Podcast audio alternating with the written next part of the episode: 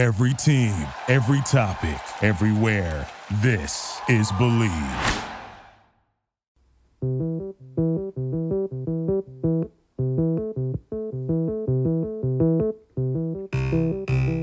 Welcome back to the All American Brit podcast on the Bleav Podcasting Network. I'm your host, Johnny McKeown.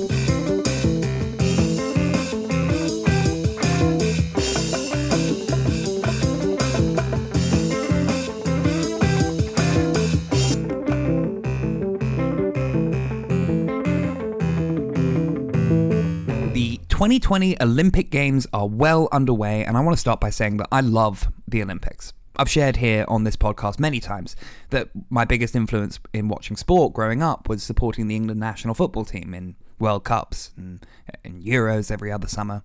And there's something about the stage of international competition that really draws me in, and I've always loved watching the Olympics. And so now, after some delay, it's great to have the Olympics back on our screens. Of course, Tokyo was announced to be the host city for the 2020 Olympics, and now, one year later, it's still the 2020 Olympics from Tokyo. There are so many storylines that come from an Olympic Games, but I just wanted to touch on a few that have caught my attention since the start of the Games. As most things have within the last year, the Games have been partially defined by this global pandemic. And there's part of me that can't help but think how the Games would have been different if the Games were held last summer. With the nature of the Olympics being held every four years, athletes whose major event is the Olympics had to re prepare and re evaluate themselves in such unique ways with this one year delay.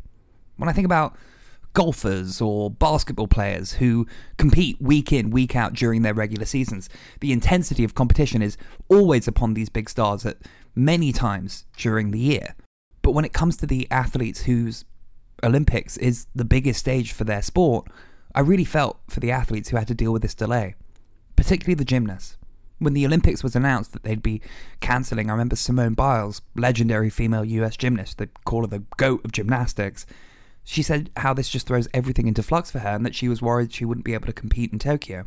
And even outside of just the idea of am I going to compete or not, taking away competition from athletes for a year is going to change the way that they ultimately compete when they get back to the big stage. And I can't help but wonder if the games were held last summer, would their level of competition or intensity be any different? Is the delay going to make for even more intense competition and they're so excited to be a part of it because it's actually happening that there's more on the line, there's more nerves on the line? I think this delay is an unavoidable factor in this year's games. Simone is a huge star in the world of gymnastics, and I know, like everyone hoped, that she would compete in the Tokyo Olympics. Unfortunately, this morning there is a bit of breaking news around Simone Biles. She sustained an injury and will not be competing in the team event this evening. So, a bit of breaking news here on the podcast, and definitely not the news that we wanted to hear when it comes to Simone Biles. Her whole Olympic Games now is thrown into flux, and we'll have to wait and see if Simone does hit the mat and hit the apparatuses in the gymnastics events this year. But moving away from the cancellation, the postponement, ignore the fact that there aren't any fans in the stands and how, in addition to all their normal gear, all the athletes are wearing masks. I'm not sure quite why I do this. Maybe I'm not alone, but I can't help but notice all the different mask styles. The Chinese team have these masks with um with their flag on it and the Olympic rings, and honestly, it's just cool. It's just a cool mask. I've got mask envy. I've got no reason to sport the Olympic rings on anything I wear, but I'd be up for wearing a mask with the Olympic rings on it. I don't know why. There's also this interesting balancing act that the swimmers have to go through with masking up because they've got the goggles going on, they've got the swim caps, but then most of them tuck their ears in the swim caps. So then they've got to figure out some newfangled way to keep the covering on. I don't, I don't know. The, the, the strange things I notice. Another thing unique to the Olympic Games is the Olympic Village. They provide accommodation for all of the athletes, and the village is where the athletes live during the Games. And this year, because of COVID, in the rooms, the bed stands are actually made from cardboard. This is so that they can dispose of the furniture at the end of the game, but it was also reported that the cardboard beds are to deter athletes from sharing their beds with one another. An Irish athlete, however, posted a video on his social media jumping up and down, proving that the cardboard was indeed sturdy. So, I don't know. I'll, I'll leave that storyline there. Another story that caught my attention was the actual creating of the medals themselves. The medals this year, bronze, gold, and silver, are all made from 100% recycled electronics.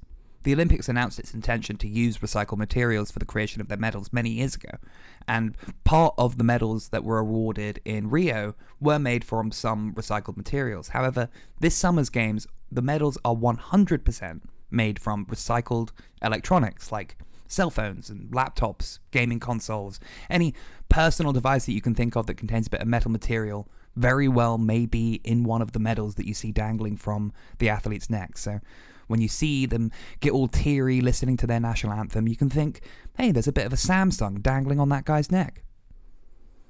And now to the games themselves. Only a couple days in now, and there's so much that's already happened in Tokyo. And one of the sports that made their Olympic debut was skateboarding. The men's and women's street style competition was held, and Japan skated away with both gold medals. The first for Yuto Horigome, who took care of the competition on the men's side, and then for the women, it was 13 year old Momiji Nishiya. I watched almost all of the action from the men's and a lot of the women's too, and I so enjoyed watching the skateboarding. I'm no, I'm really crap at skateboarding myself. I, I kind of prefer the longboard, but I didn't really grow up skating, even though Los Angeles and Southern California is kind of the home of skateboarding. But I did want to be in front of the TV when the sport made its Olympic debut, and it was indeed a really special moment. The evolution that skateboard has taken in the last 20 years from fringe culture to mainstream is kind of extraordinary. And while skateboarding has gone worldwide, the Olympic stage has such world exposure and gives validity to the sport. I couldn't help but think that here I am watching the first Olympic skateboarding event, and hopefully, 15 Olympics from now, there's a legacy to this sport, and it would be like it's always belonged. The Olympics will give skateboarding life in so many countries now. And with that, I think it gives the credibility to the sport and hopefully will change the way that most countries think of skateboarding as some sort of subculture to the sport that it truly is. Maybe I have a bit of a warped perspective on skateboarding because li- living in Los Angeles, it's almost impossible to go a day without seeing a skateboarder or a skate park. And I hope that this Olympic Games will encourage other countries and allow those individuals who are drawn to skateboarding to allow them the opportunity to do that with space for skate parks and skaters to be able to practice their craft.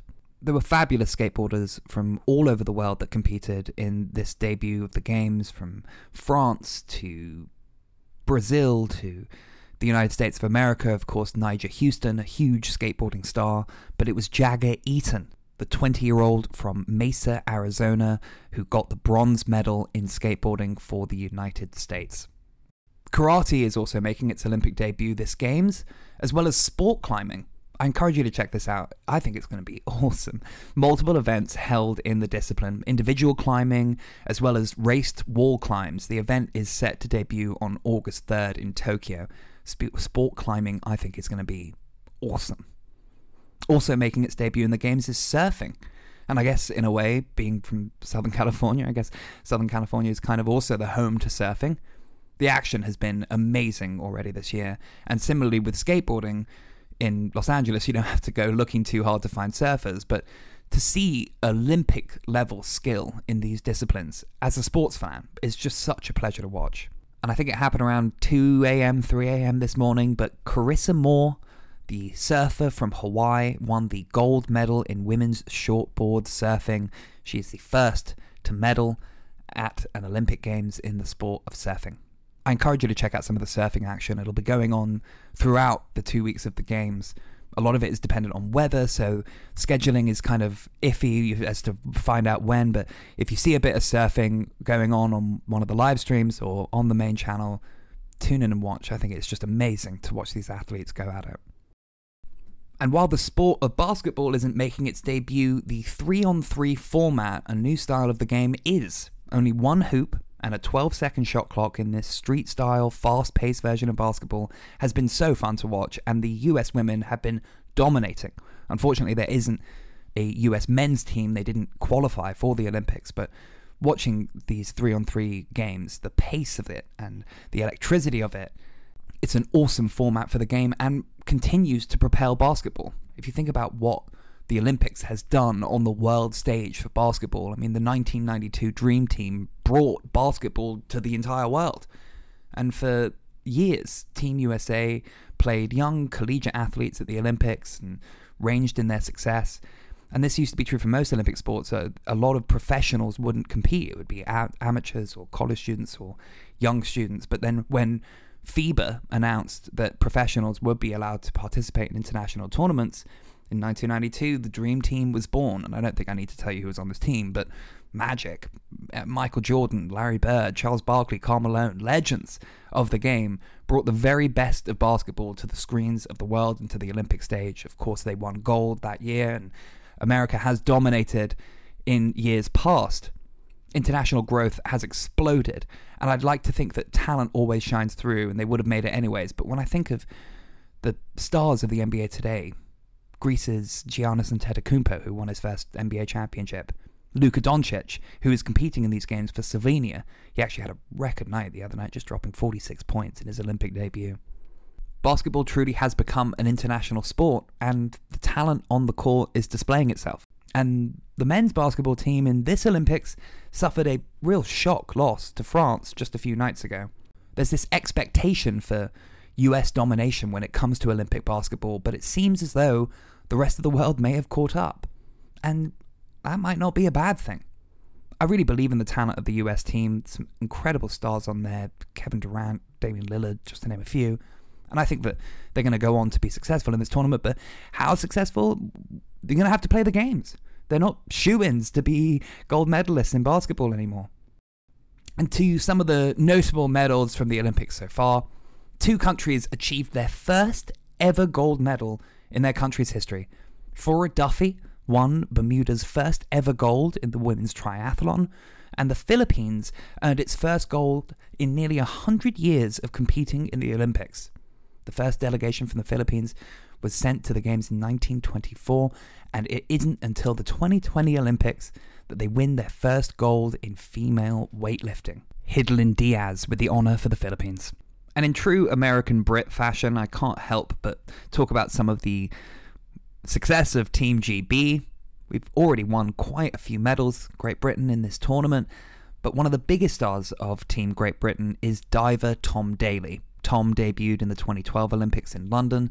He was going to retire after the Rio Games in 2016, where he was expected to win a gold, but he just came short of that goal. And instead of retiring, he committed and stayed focused on winning a gold, and his dream became a reality gold in synchronized diving for Tom Daley and Great Britain. Team GB swimmers Tom Dean and Duncan Scott took home the gold and silver in the 200 meter freestyle. And of course, one of the titans of the sport, Adam Peaty, inevitably won his second gold in the backstroke, considered the greatest backstroker in Olympic history. And another little tidbit from watching the Olympics, I was falling asleep watching the coverage of the swimming when all of a sudden I uh, heard Dan Hicks say, and now getting into the pool, Australia's biggest hopes for this Olympic Games, Kaylee McKeown is set to, and I went, what? Uh, sorry? Excuse me, can you say that again? Kaylee McKeown of Australia. She spells her last name exactly like I do and I imagine that we very well might be related in some way. She might be a distant cousin of some sort. So, all in for Team Australia and Kaylee McKeown. She won gold in the women's 100 meter backstroke in swimming, and unfortunately, she got caught on television dropping an f bomb during an interview and kind of put her hand to her face. So. And um, I, have never sworn on this podcast, and I, I hope I won't let one slip out. But Come on, Kaylee. There you go. Good to see the McKeown name proudly shining across the pool. She set the Olympic record for backstroke. And it's interesting because I'm actually not very good at the backstroke, so it doesn't necessarily run in the family. Katie Ledecky, the US swimmer, legendary swimmer, competes tonight in a couple of final events. That'll be exciting to see if Ledecky can continue her dominance in the pool for the US women. And Andy Murray, unfortunately, this is breaking news as well. Andy Murray has had to drop out of the Olympics with injury as well. So that's a big blow for Team GB. He was competing in the men's doubles and singles. I'm going to continue to be right on top of all of the Olympic coverage, and in next week's episode, I'm going to bring you even more Olympics coverage. I'm hoping to have a few guests on, and we can kind of talk about what our Olympic experience has been following the Games. There is so much amazing sport going on during the summer. It's my absolute favourite time to watch sport, and to have the Olympics on again is just magic. And so I thoroughly encourage you to watch some of the coverage, watch some of the primetime coverage on NBC, and listen here on the All American Brit podcast for future episodes about the Olympics coming soon. For the All American Brit podcast on the Bleav Podcasting Network, I'm your host, Johnny McKeown, and until next time, Thank you for listening to Bleav. You can show support to your host by subscribing to the show and giving us a five star rating on your preferred platform. Check us out at Bleav.com and search for B L E A V on YouTube.